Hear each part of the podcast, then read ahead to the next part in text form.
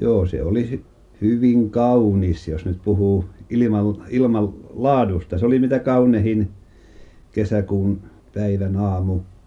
Ja näytti, että tulee aivan tavallinen normaali, normaali rauhallinen päivä, mihin on totuttu.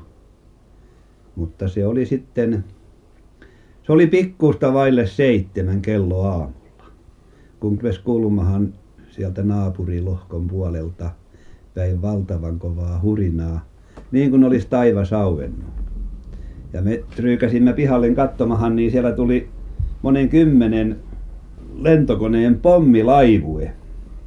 Ja ne oli hyvä hävittäjä saatto ja ne pommittivat siellä meistä oikealla olevaa Sormenkärki nimistä tukikohtaa, joka muuten oli naapuripataljoonan miehittämä. Se ei ollut enää meidän pataljonan lohkolle kuuluva.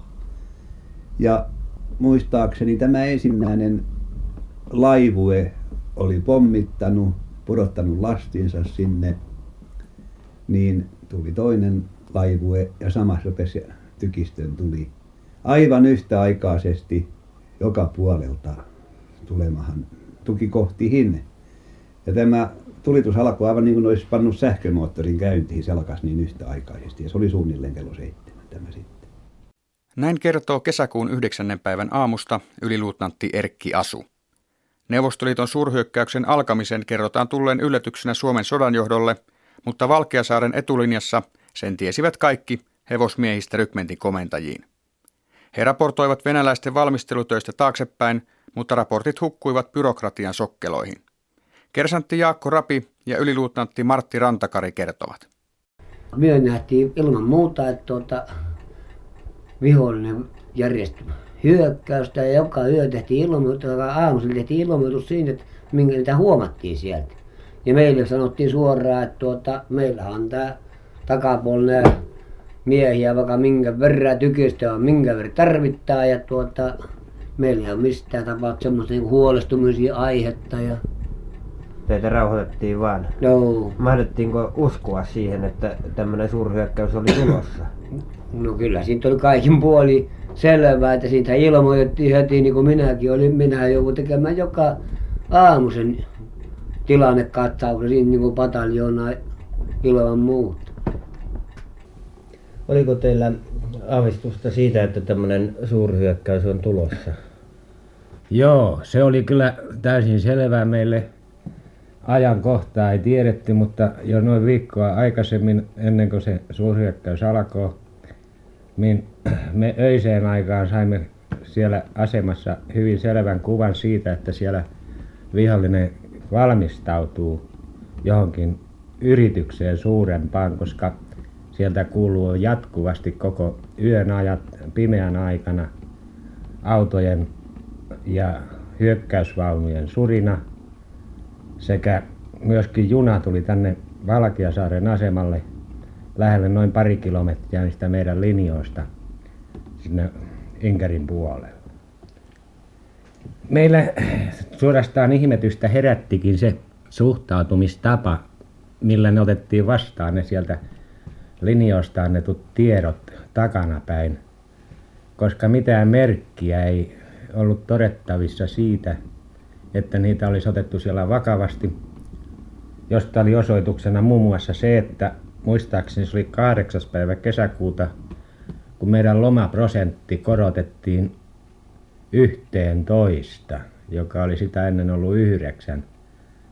Ja lisäksi totesimme sen tosi vasta myöhemmässä vaiheessa, että motorisoidun tykistön vetovaunut olivat jossain Viipurissa korjauspajalla ja hevoset jossain Raivolan seudulla laitumella hevosvetoisten patteristojen hevoset. Varhaisen aamun rauha rikkoutui Valkeasaaressa valtavaan pauhuun. Granaatit ja lentopommit murjovat suomalaisten hiekkaisessa maastossa olevaa etulinjaa, peittäen alleen sekä miehiä että asemia. Yliluutnantit Arvi Koski ja Martti Rantakari. Sitten se tulolaaki oli sellainen, että ensimmäisellä iskulla, kun ne granaatit tuli sinne maahan, niin meidän korsussa tuli ovet ja klasit sisälle ja siihen ne pojat sitten heräsi ja ne vähän hermostuu, mutta mä sanoin, että ei tässä nyt pitää hätää, että nyt se on tullut mitä on odotettu. Ja sitten siellä mentiin asemiin. No tuota, se jatkuu niin valtavana se tykistö tuli siinä, että niin minä sitten sanoin pojille ensimmäiseksi, kun, että nyt sitten aseet, aseet tuota, jokainen ensimmäiseksi katsoo, että on kunnossa, kun ne oli siellä korsun eteiskäytävässä ja ne onneksi oli säilynyt. Ja taisteluvarustus päälle ja odoteltiin siinä muutaman minuutin. Niin pataljonosta kovaa soitettiin, että siellä naapuri hyökkää. Mä sanoin, kyllä me kovasti tiedämme tämän. Jotta ei pidä nyt hermostua, mutta niin en mä kattonut tarpeelliseksi kohta tormata siihen. Mä odottelin, jotta niin, jos tuota niin, se vähän lakkaa se tykistö tuli. Ja siinä odoteltiin ehkä noin 50 minuuttia, niin sitten mm, mä sanoin pojille, että nyt lähdetään ja painoin kypärän päähän ja sitten pojat sanoo, että mistä he menee. Mä sanon, kukin menee suorinta tietä sille paikalle, mihinkä kuuluu. Ja ihmeekseni sain todeta, kun mä hautahan pääsin ja mä kiertelin siellä sitten, ne oli jo koko lailla hajalla ne haudat, niin kaikki miehet oli vartiopaikoilla ja mikä ihmeellisintä, niin kukaan ei ollut haavoittunut edes. Kaikki oli paikalla ja kaikki kunnossa. No tämä keskitys taisi olla melko voimakasta. No kyllä se nyt sellaista oli, että ei sitä nyt oikeastaan voi kuvailla. Jotta voisi ajatella, että niin... Voisiko sitä verrata johonkin muuhun aikaisemmin kokemaan? No minä olin Summanlohkolla talvisodan aikana. Ja pahimpina päivinä se oli olevana sielläkin kovaa, mutta niin ei se, ei se, se, ei se piisannut vielä tälle, mitä nyt oli, että kyllä se yhtä möyhinä oli, ei siinä mitään eroottanut ja eikä siellä paljon nähnytkään mitään. Mutta... Ja kuinka kauan tätä sitten jatkui? No tämä jatkuu oikeastaan vähän laimeni ja, ja mm, sitten se jatkuu kello 16 asti, saa sanoa, että melkein yhtä mittaisena silloin yhdeksäntenä päivänä. Yhdeksännen päivän illalla taikka yhdeksäs päivä, kun se oli kestänyt se ilmapommitus useita tunteja, niin alkoi tykistökeskitys, joka, joka sitten kosketti meitäkin jo aika lailla pahoja. Ja muistan aina sen, kun siinä asemiemme takana oli sellainen aika laaja alue, joka kasvoi tuomimettää, siis aivan pääpuustona oli tuomet ja ne olivat täydessä kukas siinä juuri niihin aikoihin. Tässä oli hyvin hyvä haju ja, ja tuota kaunis katteltavakin, mutta yhdeksännen päivän illalla se oli aivan tuhkaa harmaa se mettikkö. Se oli kerta kaikkiaan mennyt matalaksi siinä tykistä tulessa. Ja samalla se aiheutti sen, se keskitys, että meillä ei ollut mitään yhteyttä enää taakse, siis pataljoonaan sieltä tukikohdasta. Silloin me olimme aivan varmoja, että tästä nyt, nyt tuota, on odotettavissa hyökkäys, mutta hetkiä ei ole hetkiä vielä tiedetty milloin se alkaa. Mutta se oli niin valtava pommitus, että, että vaikka minä molemmat sodat olen ollut mukana jalkaväkijoukoissa, niin ole vastaavanlaiseen pom, eh, koskaan joutunut aikaisemmin. Jalkaväen täysimittainen hyökkäys alkaa vasta seuraavana päivänä, mutta muutamasta tukikohdasta taistellaan rajusti jo yhdeksäntenä päivänä. Suomalaiset menettävät moottorin mutkan ja sormen kärjen tukikohdat ja joutuvat ottamaan ainoat reservinsä käyttöön yrittäessään vallata menetettyjä asemia takaisin. Jalkaväkirykmentti 58. komppanian päällikkönä toimiva yliluutnantti Uuno Peltola johdattaa komppaniansa vastaiskuun sormenkärjen tukikohdassa, mutta ilmassa pöllöivä hiekka aiheuttaa hyökkäjille pahoja vaikeuksia.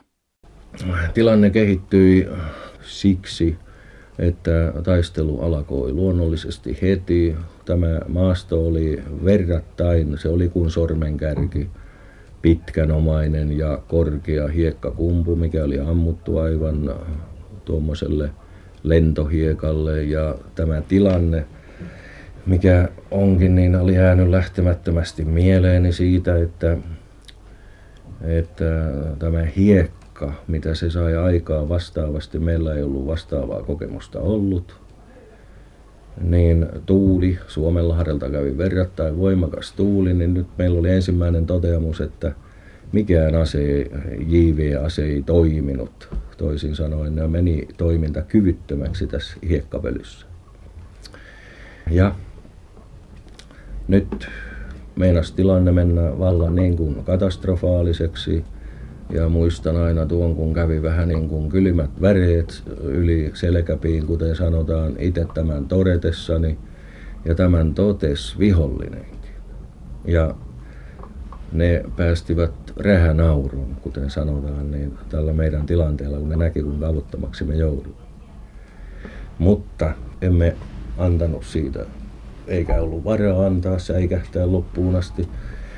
Aseita puhdistettiin, käsigranaatilla pidettiin vihollisen pää matalana ja Miehet katkasivat paitansa, mikä repääsi puseronsa ja nopeasti vuoron perään asetta puhdistamaan ja konepistooli ja pikakivääri, vieläpä kivääri lukonkin suojaksi käärittiin tämmöinen vaate sitten tästä revästystä vaatekappaleesta.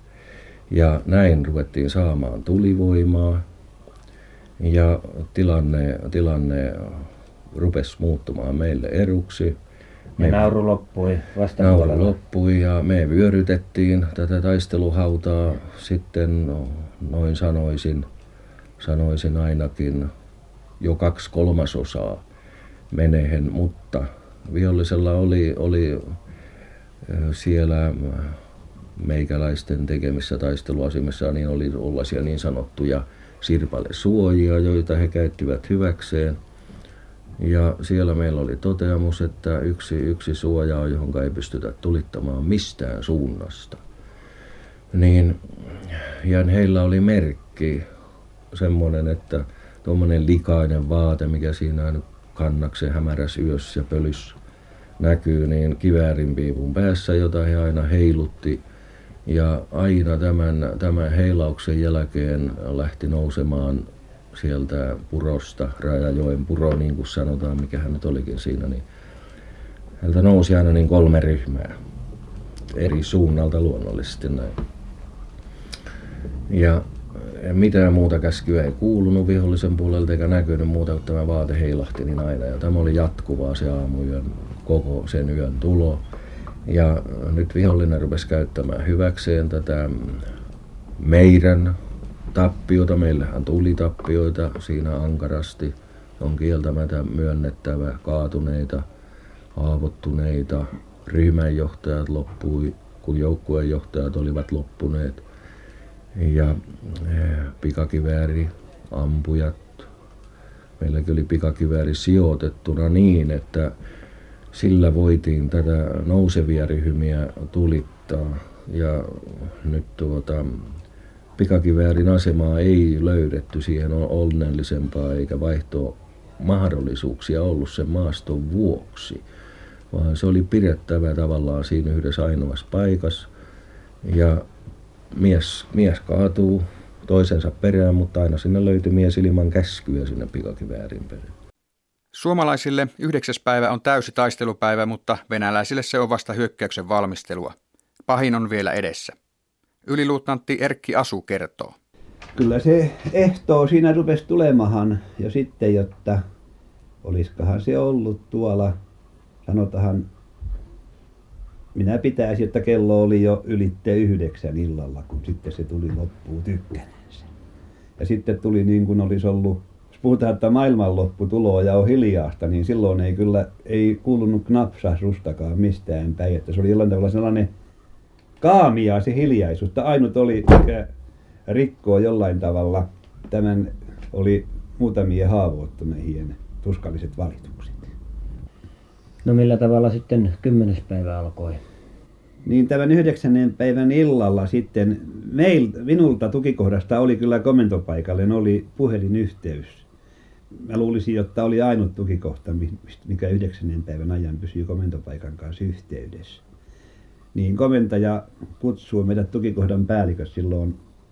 Olisikohan se ollut kahdentoista ja yhden välillä yöllä sinne komentopaikalle puhutteluun ja ja tuota niin siellä sitten ihmeteltiin että mitä nyt tehdään kun niin tuota näin on nyt tukikohta hajalla ja ei ole mitään tietoa taisteluhaudoista ja kone tuli aseeton suurin piirtein tuhoutunut jotta jos ne nyt rupeaa tulemaan niin kuinka täällä tapellaan mutta komentaja oli hyvin tuommoinen rohkaiseva ja se nyt kehotti meitä vain parantelemaan asemiamme siellä ja luomahan tulevaisuutta, että jospa se loppuisi tähän tuo kahakka. Mutta siellä sitten siellä komentopaikalla siellä kerrottiin, jotta oli joku vihollislentäjä, majuri mies piti olla, joka oli laskuvarjella hypännyt palavasta koneesta ja pysynyt hengissä maahan tullessa. Oli kertonut, että sama helvetti alkaa huomenna aamulla kello viisi. Ja se ei ollut kyllä mitään mukavaa kuulta. Valkeasaaren lohkolle 110. päivän aikana yli 200 000 granaattia ja niiden aiheuttama pauhu kuullaan Helsingissä ja Mikkelissä saakka. Neuvostojoukot hyppäävät ylös rynnäkköasemista ja hyökkäävät suomalaisten repaleiseen linjaan. Suomalaiset taistelevat siellä, missä taistelijoita vielä on. Osa on kuollut, osa jättänyt asemansa. Alikersatti Väinö Haapsaari ja Vänrikki Erkki Hissa kertovat. No sitten ne tuli, tuli siihen ja me ammuttiin niin paljon kuin kerittiin ja minunkin kaveri, kun sitä jäi piikkilanka-aitaa sitten vähän siihen vielä ehjäksi sitä estettä. Ja siinä oli sitten miestä niin silakoita pytyssä, ja napsimaan niitä loppulankoja poikkiot hyökkäämään meidän asemiin.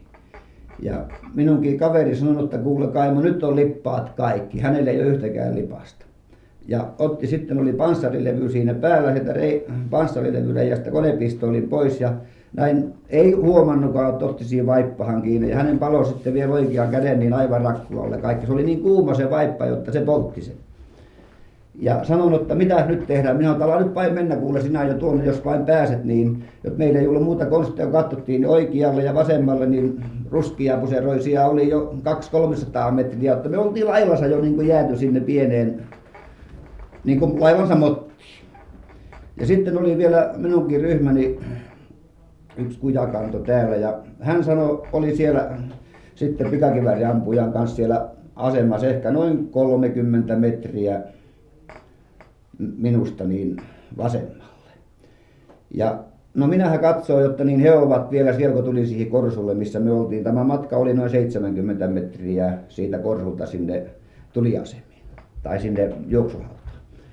Ja katson, että kujakanto ja puskahan ei ollenkaan meinaa lähtiä. No he ei se oli löytänyt sieltä saksalaisen täysinäisen laatikon varsikäsikranaattia ja Tämä toinen sitten, tämä pikakivääriampuja otti ja veteli vain varmistimia pois ja kujakanto nousi aina ja huitaisi sinne piikkilankaesteelle niin kauan kuin se oli se viimeinenkin granaatti pois. Sitten se otti ja vilkaisi sinne korsulle. Minä nopia näytin merkkiä, että nyt tulkaa ja nekin tuli jo moneen miehen yli, että sitten oli jo, ryssät oli jo asemissa sitten siinä heidänkin kohdalla. Huusivatko viholliset rynnäkköhuutoja tullessansa? No jonkun verran, mutta ei pahemmin. Hyvin ne tuli, niin, ne tuli niin kuin sillä lailla, että ne halveksi, jotta heille ei ole vastusta mitään. Tunnelma oli sellainen, jotta niin he tulee nyt, jotta niin kuin ei olisi ollut mitään vastaista. Eikä sitä paljon ollutkaan, ei sitä sovi sanoa. Minkä me pystyttiin, niin, niin se, se oli, no tämäpä sitten tämä kujakanto ja puskakin tuli. Ja Kujakanto sanoi, että hänellä on vielä yksi, yksi tuota, niin konepistooli lipas sellainen, jotta minä en ymmärrä mikä siihen tuli, kun se, se ei pelaa. Minä sanoin, no annapa se vielä mulle, jotta niin, niin tuota, minä koitan.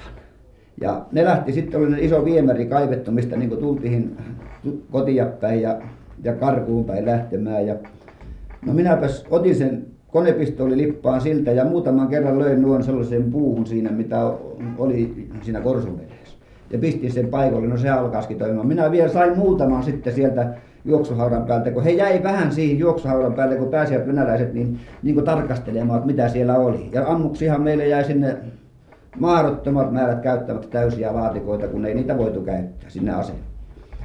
Ja sitten minä lähdin tulemaan siitä, kans kun katson, että nyt ei ole enää yhtään ketään, että kaikki omat on mennyt ja niitä ruskeita puseroita vain siellä vilkkuu. Ja olin vastannut yön aikana sitten, niin minullakin oli ainakin 600 konepistoolipaukkua repussa ja vähän kovaa leipää ja, ja mitäpä hänen oli niin koottu sitä varten, että näitä tarvitsee. Ja siitä oli sitten ampunut kumminkin niin, tai tykistö, tykistö kanssa oli mennyt, se oli aivan suora juoksuhalta, siis ylähältä yhtä kuin alahalta. Ja se oli mennyt niin tukkoon, siellä oli vain sellainen kolmio siellä alhaalla. No minä yritin sen reppuselin siitä reiästä läpitte ja jäin lujasti kiinni. Ja meinasin, että en pääse eteen enkä taakse. Mutta sitten kumminkin sain niin paljon, että pääsin vielä takapäin. Ja otin repun seljestäni ja lykkäsin sen ensin siitä reiästä ja sitten tuli nyt. Ja tämä sitten parinkymmenen metrin päästä tämä juoksuhauta loppuu sellaiseen purovarteen ja no siinähän oli sitten Irjussa heti konepistoli kainalot niin mua varttumasta nyt kun tuli. No se näytti vain kämmentä, näin nosti ja sanoi, että Finski toi näin. Ja minä ajattelin, että mitä minä nyt teen. Ja kumminkin, että siinä oli sellaista pusikkota vähän, niin minä että tapaa, jos taivata hyppäsi siitä niin sellaiseen syvennykseen. Jotta, ja tämäpä mies jäi sitten niin katsomaan, että tuleeko sieltä vielä sieltä juoksuhaudasta. Ja minä tiesin, että minä olin viimeinen tuli. Se jäi siihen kyttäämään vielä ja se olisi mun saanut kyllä ammuttua, mutta ei sillä ollut haluakaan. No, tilanne meni siihen, että kun tämä konekivääri meni rikki, me ammumme jalkaukiaseilla, mitä oli kivääri ja konepistoolia siitä penkalta, mitä nähtiin. Sitten yksi meidän miehistä sanoi, että niin, mitä varten tuota niin, tuolla vasemmalla vihollisia tuloja, kun ei niitä kukaan ammu. Että tuo tuossa katsomaan, sanoi mulle. No niin näkyy tulevat, että mä sanoin, että minkä takia ne ei siellä ammut, onkohan ne kaikki kuolleet. Ja me sitä tilannetta seurattiin ja, ja pojat sanoivat, että nyt on, nyt on jotain hullusti. Minä pelkäsin kauheasti kanssa ja niin mä sanoin, ei auta mikään, että mun täytyy mennä ottamaan selvää, että onko ne kuollut siellä kaikki. Ja meistä vasemmalla oli tykystön tulenjohto korsu. Noin alle 100 metriä se oli se matka, 7-80 metriä muistaakseni. Ja minä lähdin sinne. Siinä vaiheessa juoksuhaudat oli jo sekaisin sen risuräsyn, kun oli granaatit hajottanut. Minä menin sinne tulenjohtokorsulle asti. Ja se oli hirsistä rakennettu alle miestysuojat ja menin sinne ja huuri, että hei, että olette kuolleet kaikki. Ei mitään vastausta. Minä menin alemmas ja katsoin, siellä ei ollut ketään. No, minä oikeastaan en tiedä, olinko mä kauan siinä vai en, mutta kumminkin jonkun aikaa oli ja mun ei oikein järki leikannut, että mitä on tapahtunut. Ennen kuin mun sytytti, että niin täältä on tainnut miehet lähteä ja me ei tiedä mitään. Mulla oli yksi ryhmä siinä teräskuvussa silloin, koska konekiväärijoukkue on hajotettuna kahden IV-joukkueen alueelle. Niin Ja täällä ei ollutkaan ketään? täällä ei ollut ketään. Ja silloin mulla sytytti, että nyt ne on lähtenyt. Ja minä pyyhkäisin ja nopeaa takaisin sinne, minä mulla oli ne miehet siellä vielä. Ja huurin pojille, että niin täältä on lähdetty. Että ei ollut ketään miehiä.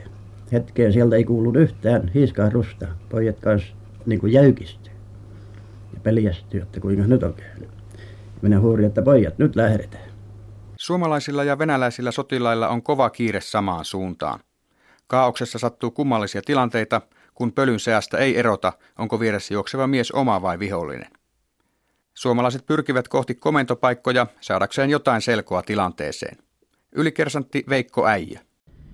Ja ne meni mikä mistäkin sitten se Rajajoen ylitte ja, ja niin mekin menimme sitten sieltä, kun minä tiesin sen tukkiparon olevan siellä, sen suman siellä joessa, me menimme sitten sitä sumasta ylitte ja ja siellä sitten hiljaksensa siellä takamaastossa, sieltä oli lähtenyt sitten tykistä, siinä me mentiin sen tykistön asemiin, tykistö oli siitä lähtenyt ja ja kaikki oli sieltä mennyt, että me olimme, olimme sitten viimeisiä miehiä ja, ja hajallaan semmoisia pieniä ryhmiä oli miestä, joita me mentiin siinä sitten taaksepäin. Ainakin se oli tämmöistä se meidän meno ainakin sinne komentopaikan paikkeelle asti. Se oli siellä jota se oli tämmöistä, tämmöisissä hajanaisissa ryhmissä, että mitään, mitään semmoista komppania ei saatu kokoon. Ja se jäi minulle mieleen sitten siinä, että me menimme täällä likillä sitä rykmentin komentopaikkaa, niin siinä oli semmoinen aukia, siinä oli niin peltoaukia siinä oikealla ja, ja sitten semmoista kannikkota ja, ja sitten oli metsää. Ja mekin menimme siitä sitten sen, sitä kannikon kohtaa. Siinä oli, olisikohan meitä oliko ne kymmenkunta miestä siinä ryhmässä, mitä oliko ne komppanian poikia kaikki. Ja, ja niin tuota, siinä vain huomasin sitten niin kuinka paljon siihen oli kaatunut Jalasjärven, Jalasjärven poikaa siihen Aukelle. Siinä oli kai yllättänyt, siinä oli varmasti vihollinen ollut konetuliaseiden kanssa siellä sivustalta ja kun nämä meni siitä, nämä kiväärikomppanian miehet, niin niin ne oli sieltä sivustasta niin ne sitten suolannut sille kannikolle. Että minä vain noin kun siitä, menimme siitä ylitte, niin siinä oli niin paljon kaatuneita miehiä ja niiden repuus näkyy jalassa järvi. Tunsitteko muuten näitä Jalasjärven miehiä? En yhtään, ei yhtään jäänyt mieleeni näitä. Se, siinä onkin harmillista, että kun muistaa, mutta ei tällaisesta tilanteesta, kun ei sattunut olla semmoista oikein tunnettua äh, Jalasjärvistä, joka olisi jäänyt mieleen, niin olisi niin hyvä sanoa sitten jäljistä päin, että siellä se makaa teidän poika. Venäläisten hyökkäys vyöryy sellaista vauhtia, ettei kaatuneita tai edes kaikkia haavoittuneita miehiä saada taistelukentältä mukaan. Jäljellä ei ole tarpeeksi miehiä haavoittuneiden kantamiseen. Alikersantti Väinö Haapsaari. Ja siellä meni joku mies hevosen kanssa ja minä koitin juosta. Minä sanoin, että istu tässä. Siinä oli sitten toinenkin haavoittunut, vielä yksi Penttilä tuolta Peräsenäjoelta ja yksi terve mies. Meitä neljä oli siinä sakissa sitten, mitä me harhailtiin tullut. Ja minä menin tälle vastaan, tälle hevosmiehelle ja se oli vähän se oli löytänyt Vaasan patterin miehiä vähän vielä Ruotsia ja murti ja sanoi, että hän ei nyt enää käännä takaisin, kun hän on tähän tullut. Minä sanoin, että ja sinä käännät justiin tai minä ammun. Oltiin aika lailla sekaisin, jotta noin niin hermostunut, jotta ei se ollut niin nuuka, että kenenkä se ottaa, jos katsoo asiaa vaan. Ja niin mies otti ja käänti ja me saatiin tämä nämä haavoittuneet siihen kärrylle. Minä että nyt lyö hevosta selkään ja anna mennä niin paljon kuin tahdotut. Minä en kiellä vaikka ja Viipuriin yhtä mittaa, mutta kun on nämä haavoittuneet kyytti. Ja me tultiin sitten niin, ja osuttiin tulemahan tämän jälkeen, tultiin noin 300 metriä ja osuttiin justiin meidän rykmentin komentopaikalle sitten.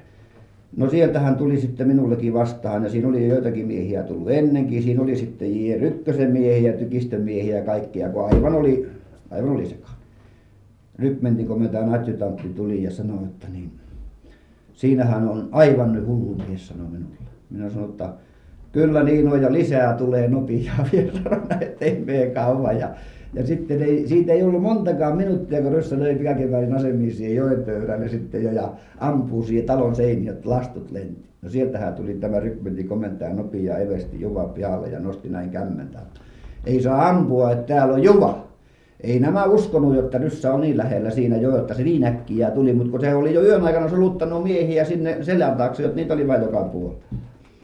No, eihän siinä muuta tarvinnut, niin kyllä me tiettiin jo, että kuka sieltä ampuu. Tiettiin, että ei ne meikäläisiä ole mitkä ampuu. No niin, sieltä tupa tyhni äkkiä ja navetan takana oli sitten tämän komentajan auto ja hän meni autoon ja ottivat mitä sitä nopeaa saivat ja meille sanottiin, että menkää nyt tuohon suuntaan se Meitä oli ehkä kymmenkunta miestä siinä sitten sellaisia terveitä miehiä, ettei ollut haavoittuneet. Kun haavoittuneet oli justiin saatu sitä ennen siitä lähteä. No ei se päässyt muuta kuin pikkusen liikkeelle, niin samassa se pikakiväri rämähytti se rykmentikomentaja auton läpi, jotta ei muuta kuin sinkuu. Ja samassa rykmentikomentaja aukaisi oven ja kans sinne samaan pellon missä mekin oltiin ja kontattiin sen aukijan ylitte. Ja, ja tuota, tultiin ehkä kilometri kaksi, niin sitten se johonkin kärrylle pääsi. Se oli aika vanha mies se Eversti jo ja kärryllä se sitten lähti jatkamaan matkaa ja minä en sitten sen jälkeen nähnyt moneen päivään, että mihin hän joutuu. Ja... Valtava tykistö tuli ja linjojen nopea murtuminen on monelle sotilaalle liikaa. Jotkut miehet jäävät korsuun eivätkä suostu millään tulemaan sieltä ulos. Osa päättää vältellä taisteluita. Sotamies Sulo Ylilehto minä kun vielä erosin sitten sitä omasta porukasta, kun tuota, minä vielä piti lähteä, kun tänne vain ne linjoittaisi pakkasi, vaan minä sanon, minä sanon, tämä oli tämä Vähäkuukos Kalle tuolta samalta kylältä, kun minä olin siinä, se oli minun kanssa. Niin se, minä ja Kallelle sanon, että tuota, kyllä kai me ei enää tuonne linjoon käsin lähetä, että tuota, mitäpä se hyvätä siltä on heti tulla takaisin, jos sinne kerran kosketuksen saapi, niin sehän on lähettävä heti takaisin käsin. Että ja se Kalle että ei lähde. Minä että minä ei kyllä lähde enää, että se on aivan varma. Että kyllä vaan minä katson, kun on nuo toiset rupeaa lähteä, niin minä jäin jälkipuolelle ja tuota, minä se jäin siinä pois sitten tuota. Ja minä sanon Kalle, että jäähän sinä niin se jäi vähän matkaa, vaan se juoksi takaisin siihen omaan porukkaan sitten. Ja tuota, minä se sanoin että minä se en lähde kyllä enää tuonne päin No mihinkäs te kuljitte sitten? minä kuljeskentelin täältä menin kato menin tänne Summaan sitten. Täältä Uudelta kirkolta menin Summaan. Ja tuota minulla oli tämä Viipuri tähtäimessä. Joo ja minä menin - Summaan sitten. Minä No te luotitte siihen, että Viipuri, Viipuri kuitenkin pitää. en minä luottanut sitä vaan minä ajattelin että siitähän sitä sitä ei tiedä miten sitä että kunhan sinne pääsee että täältähän on paremmat mahdollisuudet jos muualle päin lähtö sitten niin tuota minulla kun oli se vettä minä en tuota taida enää ampua ollenkaan että minä pysyskelen täällä etupuolella ja pysyskelin sitten niin Oliko teillä asetta mukana vielä? oli minulla konepistooli oli matkassa Joukkojen kokoaminen on jatkuvasti muuttuvan tilanteen vuoksi vaikeaa ja jopa tuhannet miehet harhailevat takalinjoilla omaa joukko-osastoa etsien. Kersantti Uuno Hyöppinen kertoo. No siellä, siellä oli lappuja aina sitten tien varressa, kun ne lähet, tultiin tänne Kiven Lintulassa, me ensimmäiset laput tavattiin ja tultiin, niin että missä kokoontuu ja rykmenttiä siellä siellä. Ja, mutta eihän siellä ollut milloinkaan, kun yksi ja kaksi miestä sattui olemaan rykmentistä tai tuota, tuota, siitä joukko-osastosta. Ne oli, ne oli sekaisin siellä, siellä rajan pinnassa pyörivät yksiköiden, muiden yksiköiden kanssa ja niin poispäin, ettei siellä ollut minkäänlaista siis tuota, tuota vakinaista johtoa meillä oikeastaan, eikä kukaan taas ottanut sen paremmin johtoonsa, olisi ne hajamiehetkin ottanut sieltä komentoonsa ja lähtenyt järjestämään jonkunlaisia joukkoja niistä. No teillä jatkui tilanne tämmöisenä myöskin kymmenentenä päivänä vai? No tavallaan, että me oltiin, me oltiin siinä rajaopinnassa, että tuli näitä kevytosasto kakkonen vai mikä se pyöräpataljon oli, niin se tuli siihen vastaan ja sanovat, että mitä kaikki juoksaa karkuun sieltä, sieltä ja sitten on pari tuntia aikaa, niin ne samat miehet meni minun ohi, ei vielä karkuun minustakin eilepäin. Me mitä työ juoksista karkuun sieltä.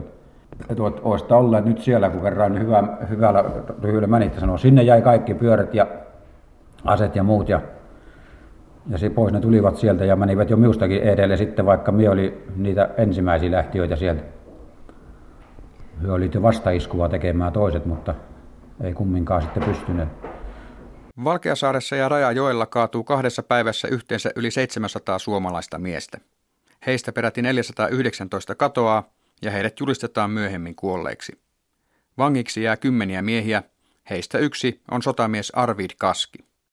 Vuorotellen ovenravosta seurattiin ulos, kun tämä Porin poika oli siinä ovella kurkistamassa tilannetta, niin siinä sattui mahdollisesti tyki ammus hyvin lähelle tulemaan ja Sirpale vilti kurku auki ja tämä lysähti tajuttomana siihen kynnykselle. Ja minä luulin, että hän kuoli ja vedin sitten keskemmäs lattiaa sieltä ja seurasin sitten itse tilannetta ja niin tämä mies virkosi siinä keskellä korsulattiaa ja pyyti, että mä kattosin hänen haavojaan ja, ja vieläkö olisi mahdollisuutta hänestä eläjää tulla. Minä katon ja sanon, että jos mahdollisuuksia on, niin minä yritän niin pian kuin voin, niin saa lääkärin pariin. Mutta niin minä taas tilannetta seurasin, niin mä sanoin, että kyllä nyt on asia niin, että minä en enää uskalla tämän pidempään verkkailla ja minun on lähettävää yrittämään kävi miten kävi. Tämä poika pyyti, että niin minä ottaisin sen verran, että hän saisi vanhemmilleen pienen kirjelapun pistää, että saisivat tietää tilanteen. Minä annan paperia ja kynän tämä siinä lattialla maatessaan kirjoitti, pani ensin kahdeksi tämän paperin ja kun hänen veli oli samassa pataljonassa jalkaväkikomppaniassa, niin toisen lapun kirjoitti veljelleen, että hoitaa hänen asiat täällä. Ja minä sen sain jo kätteen, mutta niin en kerennyt tätä vanhemmille tulevaa lappua saa, kun sitten tuli kasapanos ikkunasta heitettiin siinä. Oli semmoinen pieni ikkunaluuku, jossa oli sitten rautalankan verkko ja tämä kasapanos pysähtyi tähän verkkoon. Ja tämä yksi seinäsorto sitä korsusta. Minä olin siinä sitten jonkun aikaa vähän tietysti tietä, etten ollut tilanteen tasalla ja savua täynnä oli tämä korsu. Mutta sitten kun savu hiukan hälveni, niin mä huomasin, että ovesta lentelee sälöt ja, ja sieltä ulkoa ammutaan ovesta sisään. Tässä olisi ollut hyvät neuvot tarpeen. Ja minä siinä ajattelin, että niin ehkä käsigranaatit on tässä vaiheessa paras ase. Ja jos siellä vain muutama mies olisi konepistolin kanssa siellä oven takana. Ja minä sieltä sitten huuin sieltä sisältä, että, että älkää ampuko. Ja ne heitti tämän ampumisen pois. Minä näin käsikranaattien kanssa menin sitten ovelle siinä toivossa, että jos tästä vielä onnistuisi pääsemään, mutta siinä oli toistakymmentä miestä kaikilla konepistolit kohti ja sormiliipasimessa, niin siitä ei ollut minkäännäköisiä mahdollisuuksia päästä. Yksi tuli käsiksi ja otti nämä aseet pois ja siinä sitten kaksi miestä lähti viemään. Toinen talutti kädestä ja toinen oli konepistolin kanssa perässä. Ja te olitte toisin sanoen sitten vanki. No minä olin sitten vanki. Takalinjoilla suomalaisten sodanjohto selvittää kuumeisesti venäläisten läpimurron syvyyttä. Mannerheim elättelee toiveita vastahyökkäyksestä ja pääpuolustuslinjan takaisin valtaamisesta, mutta neljännen armeijakunnan komentajan, kenraaliluutnantti Taavetti Laatikaisen esikunta pitää käskyä mahdottomana toteuttaa. Armeijakunnan esikuntapäällikkö Eversti Yrjö Hautala esittää divisionan asettamista puolustukseen Vammeljoki Taipaleen linjalle. Laatikainen vakuuttuu alaisensa ajatuksesta ja soittaa päämajaan. Keskustelu ylipäällikön kanssa on dramaattinen. Eversti Yrjö Hautala. Niin, minä esitin sitten tämän eh, komentajalle kenraalinuutti Laatikaiselle eh, tarkoin perustellen, että eh, meillä on ensinnäkin liian vähän voimia tämmöisen jättiläis hyökkäyksen takaisin lyömiseen. Toiseksi me emme, meille menee niin pitkä aika hyökkäysvalmistelujen suorittamiseen, jotka pitää tapahtua erittäin huolellisesti, jos aiotaan jotain aikaa. Että minä tulin raskaan tilanteen arvostelun jälkeen siihen tuloksen, tuloksen, että minä esitin komentajalle, että hän esittäisi ylipäällikölle, että luovuttaisiin tästä vastahyökkäyksestä, koska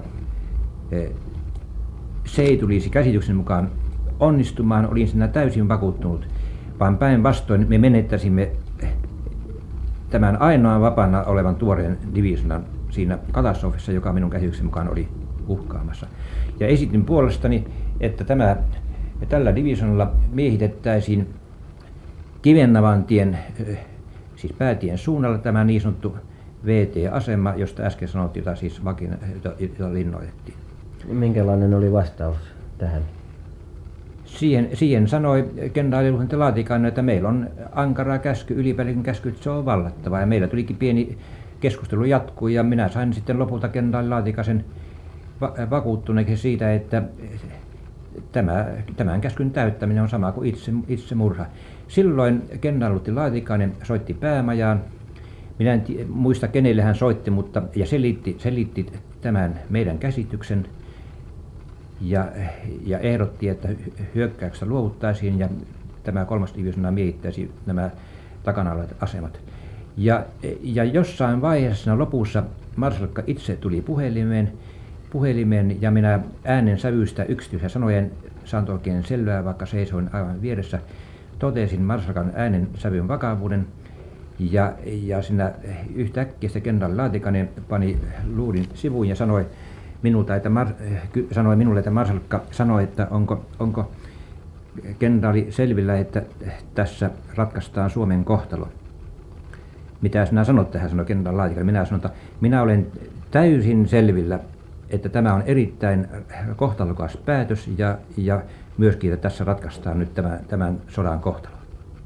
Jolloin Mannerheim saatuaan tämän vastauksen kenraali Laatikaiselta peruutti tämän hyökkäyskäskyn ja, ja yhtyy sitten kenraali Laatikaisen esitykseen, että divisiona, kolmas divisiona käytetään tämän taajama-aseman miehittämiseen.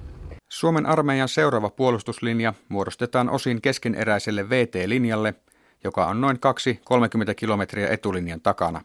On tuoreiden voimien vuoro yrittää venäläisen suurhyökkäyksen pysäyttämistä.